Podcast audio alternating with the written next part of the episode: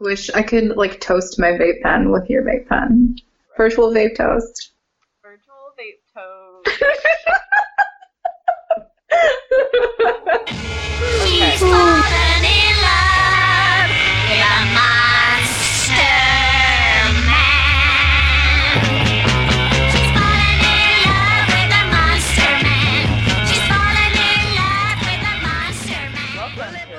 Twilight Book Club, a podcast where two dumb bitches read four garbage books. I'm Sahana. And I'm Kat. This is the first episode of the podcast where we'll be discussing the first four chapters of arguably the worst teen fiction ever written. Kat, why are we doing this? Uh, is it because we hate ourselves? Partially, yes. Uh, also, we've been joking about doing a summer Twilight reread for years, and now that we live across the country from each other and don't have to deal with the shame of reading this book face to face, we finally decided to commit. I mean, yeah, I mean, like, I figure if we have to be miserable, then why not inflict it on the internet? I think that's a good idea. I mean, after all, we are inspired by the world's ultimate masochist, our rock, Bella Swan. God love her. Uh, hope y'all are ready for a lot of angry yelling about how everyone should go to therapy because Kat and I are two radical feminist social workers with questionable reading comprehension, so really that is all we have for you. Um, okay, so we're gonna dive right into the first four chapters, but before we do that, Kat, I have a very important question for you.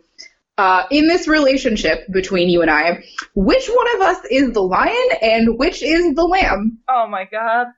I forgot about that dumb shit. Is that in this book? It is. You know, I think it might be.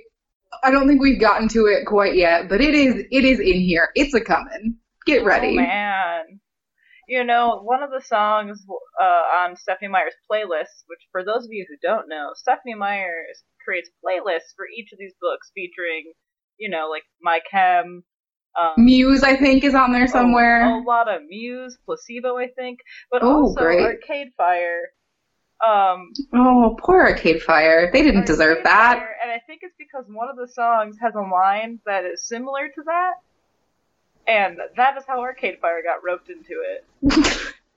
I feel real bad for them. That's unfortunate. Um, you still have not answered my question. Which of us is the lion and which of us is the lamb? Hmm. Um, I'm gonna go with I'm the. Oh crap! I want to say I'm the lion because I have, you know, giant blonde hair, but I don't know if that counts. I do have curly hair. I guess lambs have curly hair. Is that our criteria? I think that. Is that the best we can do? Okay. Um, I'm gonna let you take the uh, preface here. No, no, no. Uh, I don't want to do the preface. I would, however, like to read you the intro quote. oh yes, please do. How could I have forgotten about that? Just lead us in, Katie. Okay, here we go. Here we go. But of the tree of knowledge of good and evil, thou shalt not eat of it.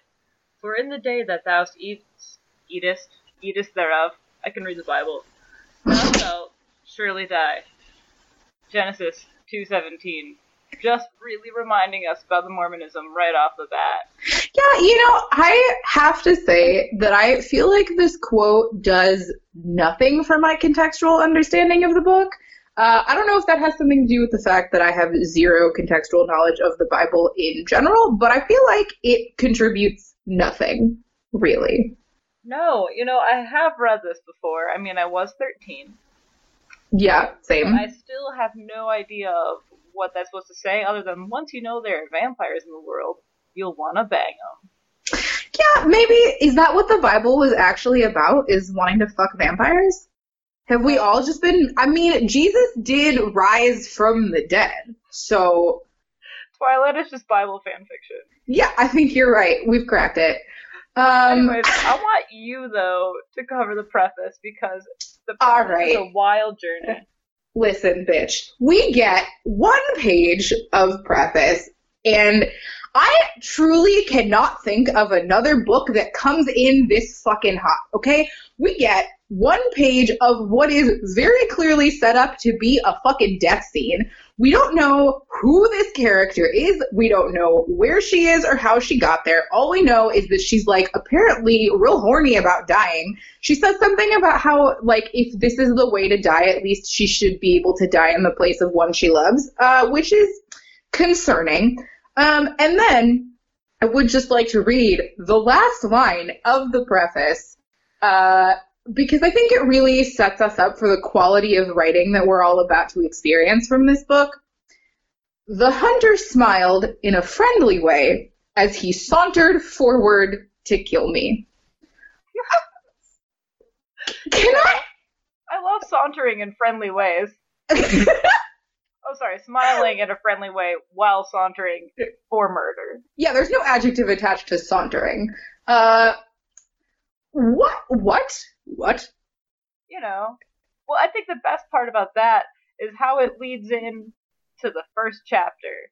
Now, the first chapter of this book starts with like none of that intrigue, and not in a way where it's like, oh, I wonder, I'm really excited to find out how we got there. It's just like, No, nothing. excuse me?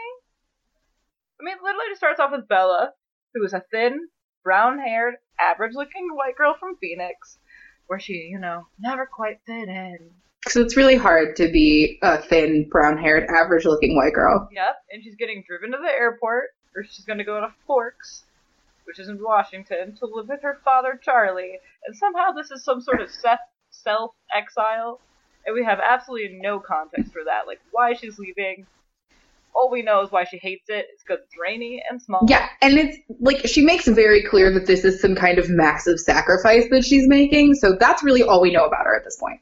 We, yeah, so so far we just know that she's like she just loves pain. She's like, oh, I want to die for you, whoever you are in the preface, and then oh, I'll get to that later. I remind me to mention something about the word preface to you later, Great. and then and then it just goes into like, oh yeah, and I'm just gonna force myself to live in a town I hate because I love pain. She loves pain. Like literally in this chapter, she talks about how there aren't any metal detectors in the high school, which is somehow a problem. Yeah, she apparent. It says that she's like nostalgic for. They're not. We'll get there. The, y'all, there's so much in this chapter. Woof. Okay, continue. She gets, she gets to Forks. Charlie drives her home in his police car, much to her dismay. We're introduced to the problem that she needs a car, which is like, okay, here's like some sort of conflict. Immediately resolved in like the next sentence, where it was revealed that Charlie got her one for free. And her response, her response is, "Wow, free." Incredible. Incredible. which we're led to believe soon after though that she's legitimately excited for it, even though it says wow period free period. But then she's like, uh, I love this old pickup truck. It's just my style. It's not one of those shitty touring cars, Bella Swan hates foreign cars. you know. But like, you know, people criticize Kristen Stewart's acting, but like, like she never smiles, she doesn't whatever, she doesn't. But like Bella's character, in response to a free car, which solves her biggest problem, is just wow, free. Like no punctuation, no tonal, uh, like nothing, just nothing. So you know, honestly, I'm thinking Kristen, I'm thinking that Kristen Stewart was making the best with what she had. So Okay, so then she she gets home. She's super upset. She wants to she wants to cry, but she just decides to schedule that activity for later because I mean, who among us does not schedule our crying into our day? some people probably do. I saw a post online earlier today that was something along the lines of like someone's alarm went off and he just stopped crying. Wish same. It's like in uh like couples therapy how they teach you to like tell people to just fight for like 10 minutes a day. Just like What? schedule fighting time. Have you never been taught that? I listen. I am like a full therapist, and I have never heard that shit. Okay. That's- Well, at University of Michigan, um, the number one school of social work that I went to, wow, fuck you, bitch. Um, that, you know, that I love so much. oh yeah, you it's your favorite place in the world. Mine too. That's why I chose not to go there. What? um, they had I don't remember what theory it was. They talk about how you could just schedule, like, tell people as like a practice and not fight at all during the day, and then just schedule like ten minutes and just fight during that ten minutes. That's helps people somehow.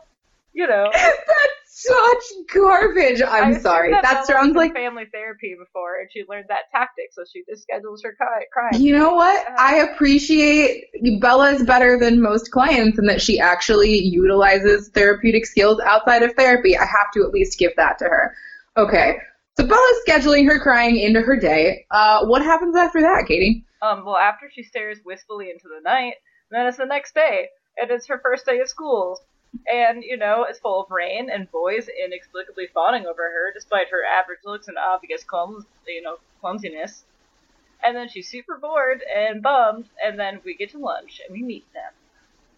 The Cullens. Oh Yeah. shit. Which, if you don't watch, if you haven't watched Twilight and you haven't read Twilight, you've probably never heard of the Hales. But they are just other vampires. You know, That also live with the Cullens. Yeah, they're it's all- all they're super hot teens who may or may not all be related and or dating each other. It's, it's like it's a little incest is happening. It's all fine. No one's worried about it. yeah, and like one of them is, you know, a certain bronze-haired boy with a crooked smile you might be familiar with, Edward Cullen. Oh shit.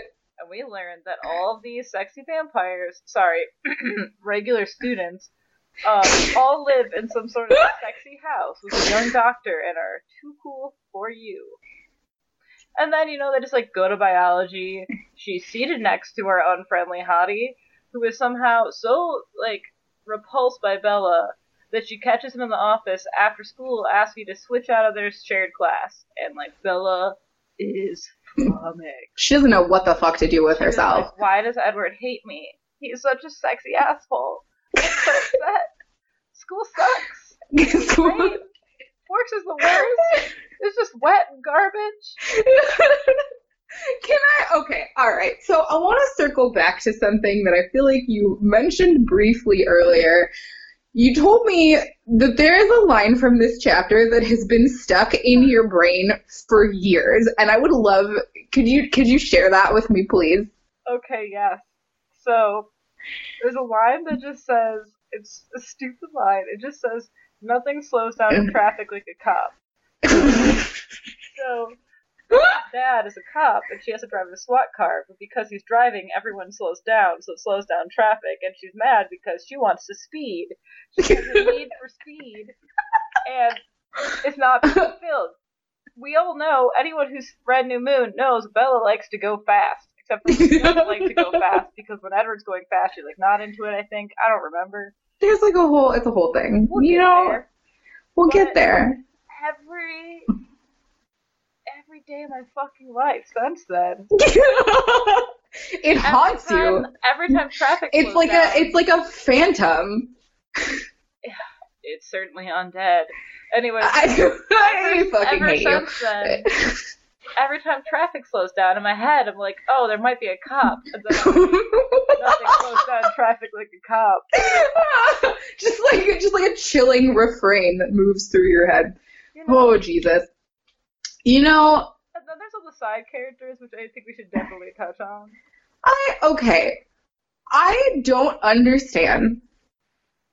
Bella's physical description of herself is like, oh, I don't fit in anywhere because I'm pale and I'm skinny, which is fucking garbage. It's garbage. I'm so mad. Uh, she thinks brown hair will make her stand out. Yeah, I don't like where the fuck do you think you are? Also, literally like if you took a shot for every I'm not like other girls signal in the first 15 pages of this book alone, you would get fucking alcohol poisoning. Like she spends all this time talking about how she like doesn't fit anywhere because she's like pale and like so skinny and her hair is brown and then a page after that she's like talking about how she doesn't relate to people her age.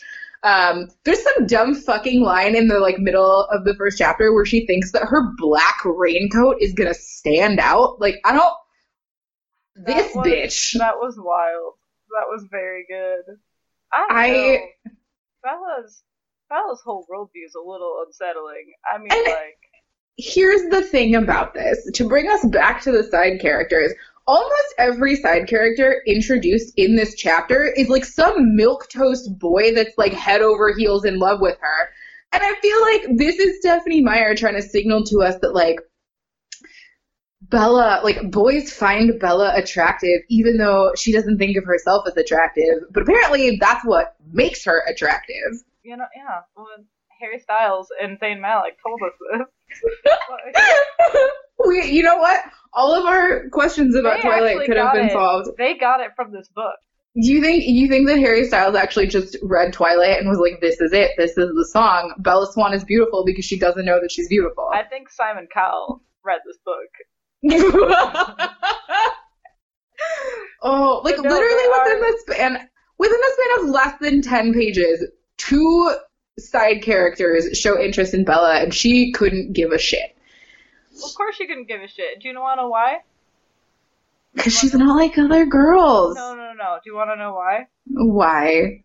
It's because Stephenie Meyers gave her hints by making every character she should be interested in having some interesting name, like Oh. Edward or Jasper Oh. or Yeah, and all the You know- characters and all the characters we shouldn't care about are named Eric, M- Jessica, and Mike. Mike, Tyler. Wait, I wanna. I actually wanna. You said like what you said about their names. It's funny that you mentioned that because there's literally a part. There's okay. There is so much fucking heavy-handed foreshadowing in this chapter. Like it made me mad. Uh, there's a part where Bella says something about how all of the Cullens' names are weird, and she says, "Oh, it's kind of like the names that grandparents have." Bitch, it's because they're all old as fuck. They're all Okay. undead. Okay, it's better. That part was better than the no one was going to bite me Oh, line. don't even get me fucking started.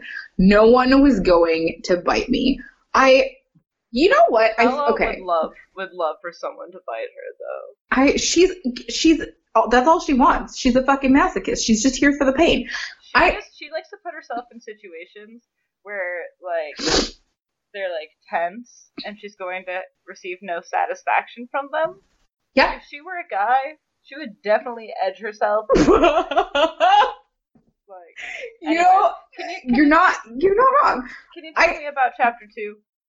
First, I would like to say that in line with the foreshadowing, there is like a stupid amount of dramatic irony in this chapter. Honestly, like the first whole first half of this book, because the back of the fucking book tells you that Edward's a vampire. Like. What the fuck is the point of keeping Bella in the dark for this long if we as the readers already know what's happening? Why waste all of this time? Spoilers, everyone. We are four chapters in, which is like oh, like eighty-five pages. We still don't know that Edward's a vampire. Oh, we know. Bella doesn't know. Okay, no, but we, the reader, are not supposed to know. It's not been told to us. But it's on the back of the fucking book. Yeah, Anyway. but not within the text of the Also, all right. Okay, wait, no, actually, on that note, I'll get back to the thing I mentioned I was going to get back to. Oh, so- yes. The back of the book has never changed. Like, it's Nope. the same thing it said, like, when we read it when we were in middle school or high school. Oh, yeah. Like you you come into this book knowing that it's like a teen vampire romance. Yeah, so it's the back of the book says about three things I was absolutely positive. First, Edward was a vampire. Second, there's a part of him, and I didn't know how potent that part might be, that thirsted for my blood. And third, I'm super wet for him. And third, I was unconditionally and irrevocably in love with him. Now you might have noticed my overpronunciation of the word irrevocably. Why uh why, Katie? Um, because there are another two things about this book that really stuck with me outside of the cop thing. Um, one was that, well, both of them actually are that I found out I didn't know how to pronounce certain words. what? The first one, Which word? the first one is, you know, there could be an argument for this. A preface. I always said preface. Oh, okay, okay, Um, all I still think that that should be the word, and I still say it that way in my head, and you can't stop me. But the other one was irrevocably, which, as many of you are saying out loud to yourself right now, I pronounce irrevocably. I think that's fine. You cannot revoke that shit. I think irrevocable. I think that that's fine. You know what else is not revocable, Katie? Is uh my frustration with chapter two of this book. So listen, we open chapter two. Bella goes off to her second day of school, which she says is better because now that boys think she's cute, she has friends. Uh, but also, it's worse because Edward doesn't show up to school. She freaks the fuck out. She spends her whole day in a fucking anxiety spiral, like a boy hasn't texted her back because she doesn't know what's gonna happen when she sees him again, and then he doesn't fucking show up to lunch. And so uh, Bella, ever the self-centered protagonist, worries that she's the reason that he's not in school. Uh, she makes it through the day, and then she notices that the Cullens are leaving school, and like has this thought about how they're always alone. And in the first show of any kind of insight we've seen from Bella at all, uh, reasons that they must choose to isolate themselves because apparently they're way too fucking hot to just be alone otherwise. Uh, good work deducing Bella. Um, so after that, we're regaled with a list of all the boring shit that Bella does after school because apparently we need to know that she goes grocery shopping and emails her mom and like knows how to cook a potato. I don't. Yeah, she cooks potatoes and steak. It like literally is like talks about her like wrapping it up and putting it in the oven.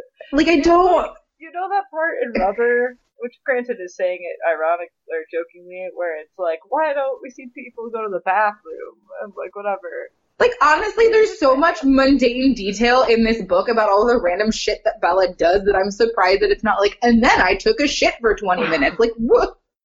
I I- just We still might get that. Like you know. like, I opened the mail. I threw out pieces of junk mail. Swear to God. So she makes this. She makes this meal uh, while she's having Oh. dinner with her dad. Oh, Oh, she makes steak and potatoes, of which baked potatoes, not mashed potatoes, of which Charlie has seconds. And I that line threw me through a fucking I was like, who has who prepares seconds of steak and did he like have another steak? He's, you have another What? entire baked potato? what, are his intestines okay? Honestly, I would not be surprised if we now got exposition about one of the characters having to take a massive shit because look at what they're eating.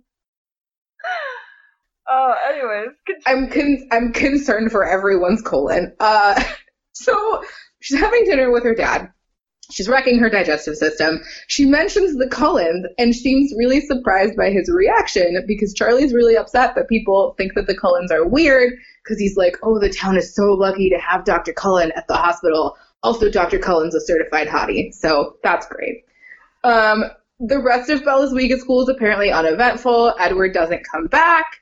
Um, when she goes to school the next Monday, everyone's losing their fucking shit because it's snowing, which I think is the Oh. in Forks, Washington. I don't know. Okay, so I live in Oregon, and everyone has told me since I moved here that we barely get any snow in the winter, and like Washington's not that far north of us. Uh, I don't know. So everyone's fucking losing their minds because it's snowing. Uh, Bella, snow virgin and ever the contrarian, wastes no time whining for approximately three whole pages about how much she hates the snow. Hey, that's part of the genre. I mean, I don't know if you remember the book, a little book I like to call Frankenstein, Oh my god. where there's like 80% of the book that is Katie, the monster hanging out in the snow, being like, it's fucking snowing. it's snowing. I hate Guess this what? shit. Guess what, bitches? It's still snowing. and It's still I'm with snowing. family. Okay, so Bella is listen. Frankenstein's monster. oh no.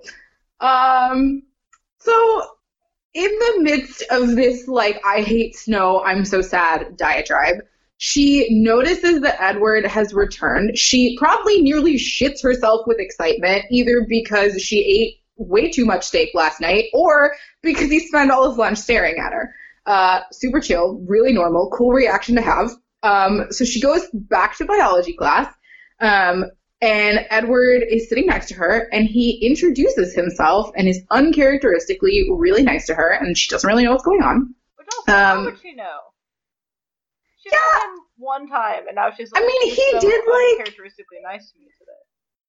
He did like stare. I don't know. You know. Um, they do the sister while her mitosis lab. Blood, Whatever.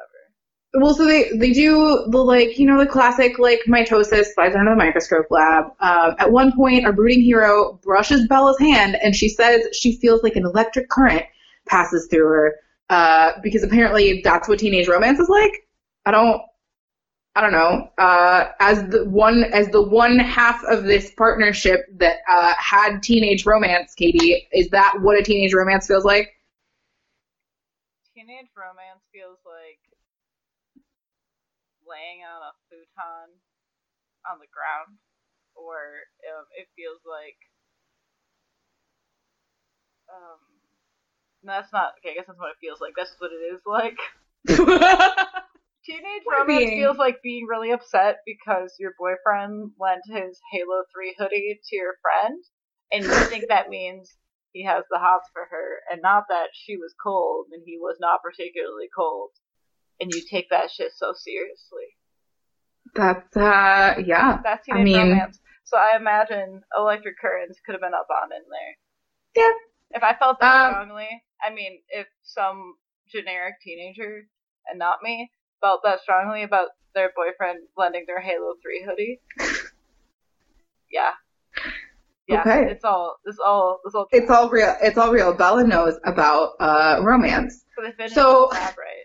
Yeah, so they're doing they're doing this lab. They finish the lab super quickly because as Bella constantly remind us, she's a genius. Everyone else at her school is a garbage idiot. Uh, she constantly likes to tell us how much smarter than everyone else she is. Um, so they finish this lab, which means that they have plenty of time to have this really weirdly in-depth conversation about Bella's family and why she moved to Forks. Um, including Edward telling her in what I guess is supposed to be like a sexy and compelling way that he recognizes that she must be suffering more than you let anyone see. Because um, people who edge can point out other people who edge. Oh my god, it's Edgedar. Okay, continuing. So this is super cool, not at all a creepy conversation, not a weird thing to say to a person that you just met. Uh, so she leaves class, and her friends notice that Edward was nice to her, and then she catches him like staring and laughing at her on her way out of the parking lot. Yeah, And that's the end of the fucking chapter. That's it. you know? Because why not? You, I just that chapter has like okay. There's almost nothing to say about the actual plot of that chapter because nothing happens. fucking happens. But there are, I think, I know that I have a certain line I would really like to discuss, and I'm Great. pretty sure you have a certain line. I, really like I most certainly do. So, So, uh, I'll let you go first. Okay, so my my particular favorite line in this chapter, this this really characterizes this book a lot. So it goes, I guess he considered, and by he she means her father, Charlie. I guess he considered me old enough now not to shoot myself on accident, and not depressed enough to shoot myself on purpose. I don't have. I don't even know where to begin with this line. Like I don't know if this is like a Chekhov's gun situation, which it must be, right? There's a gun. Even Stephenie Meyer knows that you can't have a fucking gun and not have a character either, you know, accidentally shoot themselves or shoot themselves on purpose. I mean, I guess it's what it's like. Those are the silver bullets in it and use it to kill someone. I don't know. Ki- kill. You know, what a great question. Uh, this is listen. Bella is depressed as fuck. I Girl clearly has gone to a lot of therapy. She's gotten that that good advice about counseling and You know, I'm not sure that Bella has gone to therapy. I think Bella is one of those teens that like self-diagnosed herself on LiveJournal, uh, Oh. and then like Googled some therapeutic strategies and thinks that that's gonna do it for her.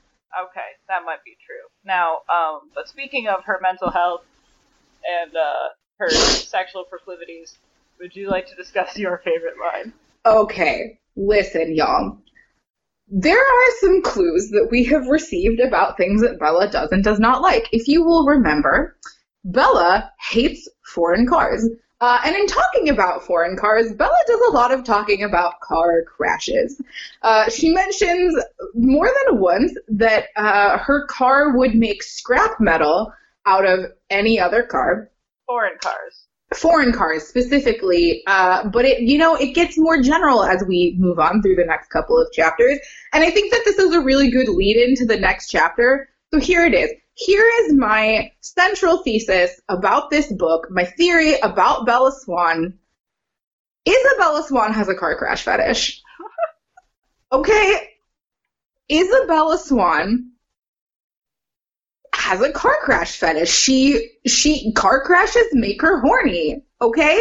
Like why does why else would she talk about it so much? The whole next chapter is centered around her almost getting hit by a car and then she falls in love with Edward because she's horny for him because he showed up in the middle of a car crash and it was just her basal response.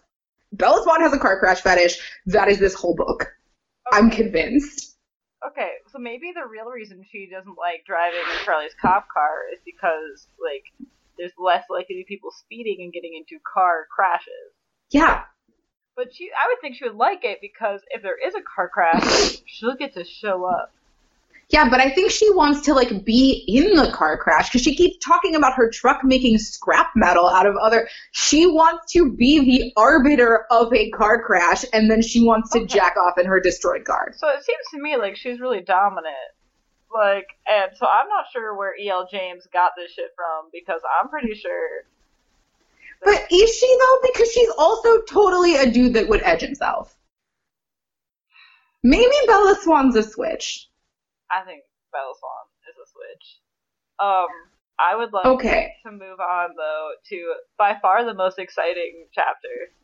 Yes, and the and I think uh, the the chapter with the most evidence for my Isabella Swan has a car crash fetish theory. Yes. So lay it on me. Chapter three, which is entitled Phenomenon, in case you were wondering. So You know chapter three is the first chapter where anything actually happens. Like the only chapter with a plot. It's a snow. After like 40 pages of exposition. I think longer. I think it's fifty. Oh So, Jesus. There's it's a snowy, icy hellscape outside, and Southwest Bella is reasonably concerned. So she arrives at school safely, excellent, in her nice American car, and realizes after getting out of the car that her good old American truck handled the snow so well because caring dad Charlie had put snow chains on the tires. And then Bella has like approximately three seconds to become super emotionally compromised Okay, pause. Do you think that she is emotional because she's like excited that Charlie put snow chains on her tires and showed love and care for her? Or is she sad that there are snow chains on her tires because it means that she's less likely to get into a car accident, which means she's less likely to have an orgasm? Continue. that things can be true at once. Dialectics! Oh, hitting you with that therapy shit. Okay, Okay. continue. So she has like three three seconds to be like, oh my, oh my god, in whatever way that oh my god is intended. Um, before she realizes a van is skidding towards her, about to crush her to death. And and here I would like to point out, she's like, this car's about to crush me. But what that bitch is thinking about is Edward Cullen, and we'll get Yeah. to that. Her whole life flashes before her eyes. Her life is Edward Cullen. No, no, Continue. no, no. This fits your theory because you're like, she's about to get into a car crash, and she's like, uh, Edward, I wish you were in this car crash. Yeah, because she what the fuck? Okay, Okay. continue. Anyways, then suddenly Edward, who was previously specifically four cars away, which we know because she's like, this van's coming towards me. Edward is four cars away. Yup. Um, he suddenly pulls her out of the way, he's by her side now, knocks her head on the ground by accident, and then he like stops the van with his body and like lifts the van up and like moves her legs out of the way and then puts it back down and then the I don't know, they're like trapped between these two cars, but they're like fine. And then, you know, it's like these are some inhuman reflexes and strength. And so like Bella escapes like mostly unscathed. she's like, "Hey Edward, how'd you do that?" And like Edward, like any rich white man would, especially one who's a hundred years old, he just like gaslights the hell out of her. Just non-stop gaslighting. Edward's just like, you know what? It's my culture. I was raised during the era that gaslights existed. This is he was like, I was the boy who lit the gaslights back in the day. oh my god. So like ambulances and police chief Swan arrive, and the whole school is watching on in horror. They're all like, "Oh my God, Bella! Someone get Tyler out of the car!" And Tyler's the dude who was driving the van. and then, but then she notices that the Cullens and the Hales are just like looking super pissed and don't seem concerned about Edward at all, and are just like, "Oh, what a fucking douche," and like whatever. So uh, Edward apparently like betrays Bella by telling them to take her to the hospital. Which is like honestly the only decent thing that he does in this chapter is to be like, you should probably be medically evaluated. But it's not actually out of concern for her. So Bella's taken to the hospital where we get our first sighting of Dr. Hot Dad Carlisle, which I'd like to also mention something about this name. I like how her dad's name is Charlie, Oh yeah. and his dad's name is the fancy version of Charlie. you know, Katie, I wonder if that will come into play in a later book. The similarity of those two names. I honestly don't remember. Oh, well, you're in for a treat. You just gotta hang on for three more books. I never Oh, boy. I never finished the last book. Oh, buddy. Just so y'all know, when we get to it eventually. Oh, man. The last third of the last book are completely unbeknownst to me. I Buckle the fuck up. what happens. Oh, boy. So Well, that'll You know. the uh, the the Charlie Carlisle thing. It comes back. Okay. Dr. Hot Hot Dad, super hot dad, he's like, You're fine, you're excellent and then um but he keeps Tyler there and Tyler's just trying to apologize and Bella's just like, This fucker is annoying the shit out of me. like, she Tyler- like not at all concerned for his safety. Tyler's like actually like fucked up and she's just like, "Oh, I wish this I wish this bitch would stop looking at me. Um so then Bella goes and confronts Edward just like, Hey, um, you told me you tell me what the fuck happened. Like what happened? And he's like, Uh, what do you think happened? And she's like, Uh, don't answer my question with a question. And he's like, Oh, what are you gonna do about it, nerd? they just are having like a real, just like a really sexy fight. You know, like a like a sexy fight where A you're where the Full of gaslighting. oh yeah. Uh, Yeah, just cut like the whole time. He's like, I was standing right next to you, even though she specifically told us how many cars away from her he was. And like, it's literally like he just pulls out all of the classic lines, like "You're crazy," like Like you hit your head. You don't know. You were in an accident. You don't know what happened. yeah. So she leaves the hospital. She's super distraught, and then she finds out that Charlie told her mom, you know, that she almost died, and she's like, Which is How like dare you? so sad. "How dare you call my mom?"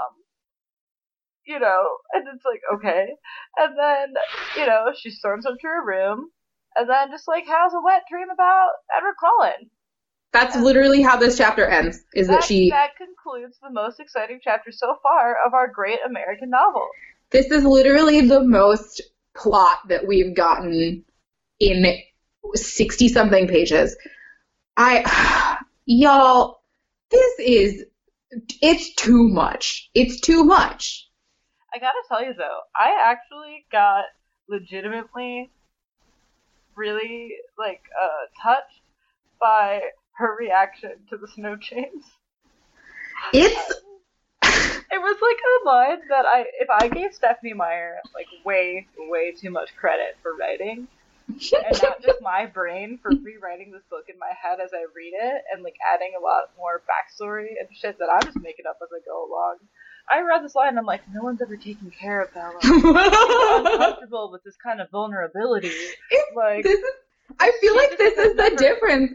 Never been this is- seen like this before, never been cared for because she always had to care for her mom. I feel like this is the difference between reading this book as a teenager and reading it now uh, as adults with social work degrees. Is that we like pick up on emotional things that I think were unintended, but both of us are like, "Oh my god, Bella!" like, Oh I man. Well, I mean, as a kid, I was just like, you know, just flicking the bean while reading it. You know, I was just going for it. I just listen. like a fucking.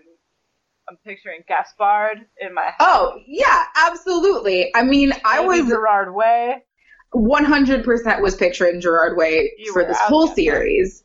Uh, I like I had an unhealthy obsession with Edward Cullen as a teenager. I feel like this book gave so many teenage girls such a fucking complex about what romance was supposed to look like. This is a diatribe that I will go on at a later time, but I will say for now that Edward, there are so many red flags already. Like they're not even This is why we love boys who ghost us now. Yeah, this is it. Ghosted for like the first 19 chapters of the next book, and then he came back, and we were just like, ugh.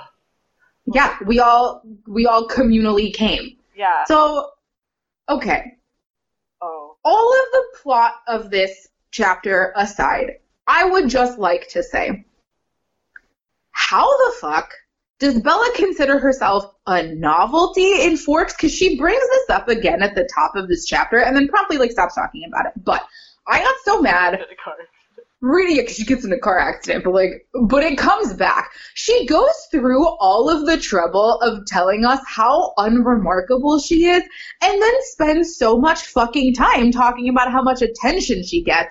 And she's like, oh, people react to me so differently in Forks. Like, I'm not Phoenix hot, but I'm Forks hot. And then she says something about how she prefers being ignored. And I swear to God, if I have to listen to this milquetoast bitch complain about getting attention one more time, I'm gonna fucking lose it. I'm gonna lose it.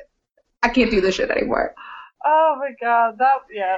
Well, I I don't think you're gonna like the next chapter then. Oh God. But uh, yeah. Oh god, we forgot about our favorite line. Okay, are you ready for the best line of this chapter? Lay it on me. It was like trying to stare down a destroying angel. Ooh. She describes talking to Edward Cullen. Trying to stare down a destroying. I just want to isolate destroying angel. Okay. Destroying what? All I pictured was the the angels uh, From from Doctor Who? from Doctor Who. Yeah. Okay, good. Because we're really bringing back everything we liked when we were 15. I just, I mean, it's all like a, it just all lives in the same place in my brain. I can't even imagine what that is. What does it look? Okay, is that like a thing in the Bible? A destroying angel. Uh, if anyone listening to this podcast knows anything about the Bible and or Catholicism, let us know. What the fuck is a destroying angel? Or like Mormonism? We need we need some uh people to teach us while we read this, so for some cultural background. Listen, it's an exchange. You get to listen to two dumb bitches yell about Twilight, uh, and in return, you teach us about Mormonism. Yeah. I think it's a fair trade. Okay, so tell me about what I'm sure is your as as someone who loves Bella. Oh my god. All the boys who like her so much. Uh, Bitch, can you lay on chapter? listen. Okay, I just wanna, I would like to, uh, preface my summary Preface of this chapter, um, by being slightly vulnerable with you all here on, uh, this here, the internet. I remember reading this chapter as a teenager and having such a strong reaction to it because uh, I was the teen in high school who did not get asked to school dances. And so to read a chapter in which this skinny ass, brown haired, average looking white girl gets asked to a dance by three men in the same day made me lose my mind. And then rereading it as an adult who has gotten significantly hotter in my adulthood, it still pisses me the fuck off because high school boys are not this brave. Oh no, So- high school boys are not this brave. Um, for bringing it back to our high school years, I'd like to remind everyone listening to this that unfortunately I was president of Anime Club, satisfying because I just want to say that this chapter would have made a much better anime. so much better. Okay, so we end chapter three with Bella's uh, vampire wet dream. Chapter four starts with Bella's vampire wet dream. Uh, she has all these dreams for like weeks on end. about chasing Edward but never being able to reach him. Uh, she has these dreams every single night, despite the fact that he has not spoken to her in six fucking weeks since the car accident. So she almost dies. He saves her from being crushed by a car and then ignores her for six weeks. And her immediate thought upon realizing that Edward is ignoring her is, I wish he bet he'd just let that car crush me to death. Which is, honestly, this is like Morrissey levels of dramatic. And to get that from Yeah. a teenage girl is impressive. I'm here by for your it. side, bitch. I just, oh man. Okay, so he spends six fucking weeks pretending that she's not there. Uh, and then he spends one entire class period just wordlessly staring at her. Like, just, From like two feet away. just staring at her across the lab bench. And she loses her shit. Like, she freaks out. She's like, oh my god, he's paying attention to me. And there is a line in this chapter where she even like recognizes that her obsession is unhealthy. But I feel like that's all we get. She like says it and then we don't get that ever again because, you know, making her too self-aware would make it so much harder to project yourself onto her vacant frame. So we're just going to gloss right best- over that. The best part about this scene, though, is that she stares back at him, like almost silently. Oh my god, does Like, she? I don't think I realized that. Yeah, they just have like a staring contest in the back of the classroom. That's It's I feel the like whole time, but like towards the end, she just like makes eye contact with him a little bravely, but then neither of them look away until like uh the teacher calls on Edward. and I feel like that I feel like in writing that Stephenie Meyer was trying to be like, ooh, they're like having like a sexy staring contest. They like and it's it's not. It's not sexy. Okay, but like honestly, I don't know, but honestly, this chapter title is just like too fucking on the nose. The chapter is called Invitations, and like literally all that happens in this chapter after that is the three boys ask her out to a school dance. And one of them asks her to the school dance while Edward purposefully blocks Bella's car in in the parking lot, which is super fucked up. Like Yeah, it's so fucked up. yeah. Oh, Uh, oh god. Oh, and then okay, so Bella says like no to all of them, and the best part is For the oh, okay, so so I'm sorry. Uh, Mike asks her out, and then Eric asks her out, and then Tyler asks her out, Yeah, right? So Mike asks her out, and then Eric, and then she's like, "No, I'm going to Seattle. You should go out with Jessica." And then he's like, "Oh, okay, I'll I'll go out with Jessica." And then Eric asked her out. She's like, "No, I'm going to Seattle. Didn't Mike tell you?" And he's like, "Yeah, he did, but I thought maybe you were lying." He was like, I thought you were lying so that you could go with me, which honestly is like that is a high school level of boy confidence. So that Um, there's That's what I basically did in my ninth grade dance. oh, I remember I was there. I said yes to one boy and yes to another boy, and it was a lot. hmm Yep, I remember I was there. So I did the opposite of Bella. Bella's like, nah, nah, bitch, nah, and I'm like, uh, yes. Um, Oh, yeah. Don't talk about it to anyone though. Oh man. So Yeah. okay, as Katie has mentioned, Bella takes literally zero time pawning off all of her rejects on the only three other girls with names in this book so far. Oh, two of the Uh, that we just got in that. Oh yeah. Um, do, Katie, does this book pass the Bechdel test? Um, I don't think so yet. I don't think that it does. Maybe. She does talk to her mom. Then that's not about a boy. That's about forks. Hmm. Is it Forks? Forks is a metaphor for a man. Um, okay, my favorite part though is she pawns off her least favorite boy uh, to her least favorite girl. it's true. She She, I mean, was- She's literally like, uh, I gave it to Lauren, who is a girl who sits at my lunch table and doesn't talk to me. So, okay, so she pawns off all of these men that are pining after her. Uh, and then right after she does this, Edward decides that he's talking to her again out of fucking nowhere. He makes fun of her, uh, tells her that he literally, like, trapped her in her car so that Tyler could ask her to the dance. And then out of nowhere is like, by the way, do you want me to drive you to Seattle while simultaneously dissing her uh, all American vehicle? Okay, I also really liked his dish though. It was super funny. I like how he's like, "Can your car even get there?" And she's like, "It'll get there." And he's like, "I'm one gas of tank, one gas of tank, one tank of gas though." And she's like, "Uh, shut up, bitch." And then he's like, "The wasting of finite resources is everyone's business." But that's the actual line he says. that is the line he says. You're correct. Um, yeah, so he asks her if she wants a ride to Seattle, and her panties are way too fucking wet to think of an excuse. So she says yes, and that is the end of a Yeah. riveting fourth chapter of what is swiftly becoming my favorite piece of literature. Yeah, she's like, um, I thought we were friends. I thought you said you didn't want to be friends. And he said, um, I said it would be better if we weren't friends. Not that I didn't want to be.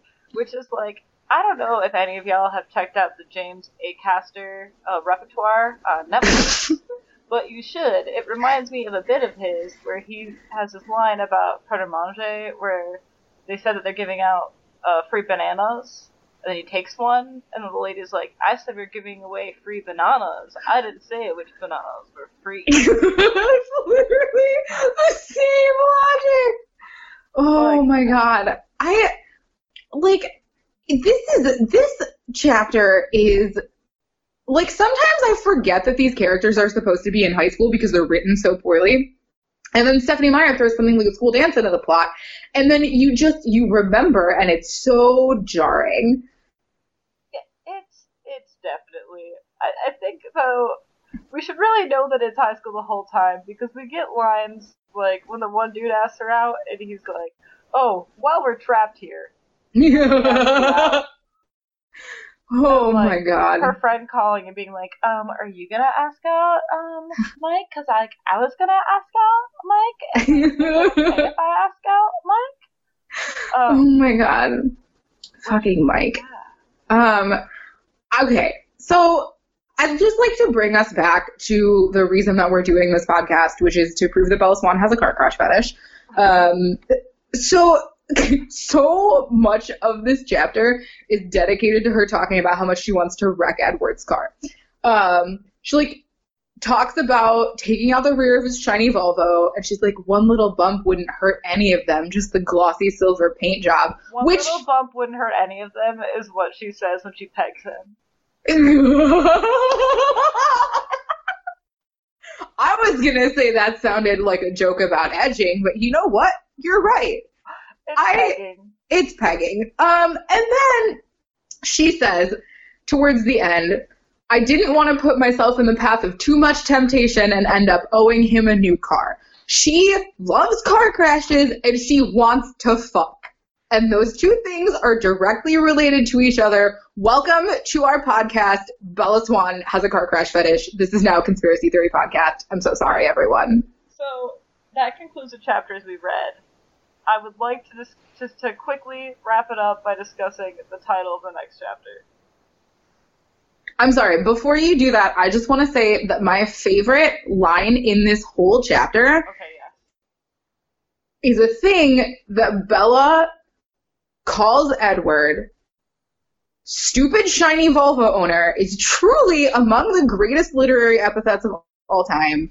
Also, does this count as foreshadowing because he both owns a shiny Volvo and is a shiny Volvo owner? Stop it. I feel like it I feel like it sounds like I'm saying vulva. Oh. He is a shiny Volvo owner. Um, once he turns her into a vampire, at least. Um, Oh, Katie, spoilers. oh, I'm sorry. Are not aware of that?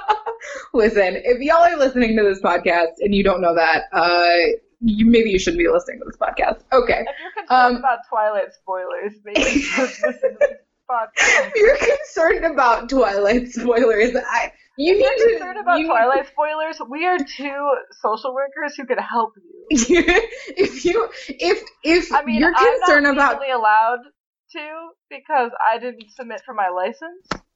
It's you know listen if you're I if you to some resources. if your concern about Twilight spoilers is intruding on your life in ways that you were unprepared for, there is help out there for you.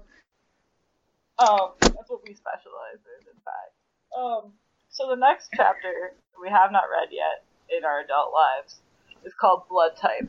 I wonder what Oh, that's going to be about. Oh, I wonder remember this chapter. Central, uh, the central issue of this chapter will be about. I remember this chapter so vividly, and I can't fucking wait to reread it. I cannot wait either. Um, yeah. Well, thank you all for checking in to the number one podcast, uh, which we say confidently in our first episode. Oh yeah, uh, we're definitely at the top of the charts already. We haven't even released this episode yet. Um, it's gonna be great. The number So- one Twilight podcast made for you by radical social workers who have not maybe done the best social working of Bella. Listen, I I think Bella may be beyond our help. I am not an expert in destructive for when I fetishes. Talk about family dynamics and, uh, and her 10 minute crying deck. Okay. oh, I am Kat and or Katie. and Sahana. Uh, we don't have an ending thing yet, so bye. Bye. Girl,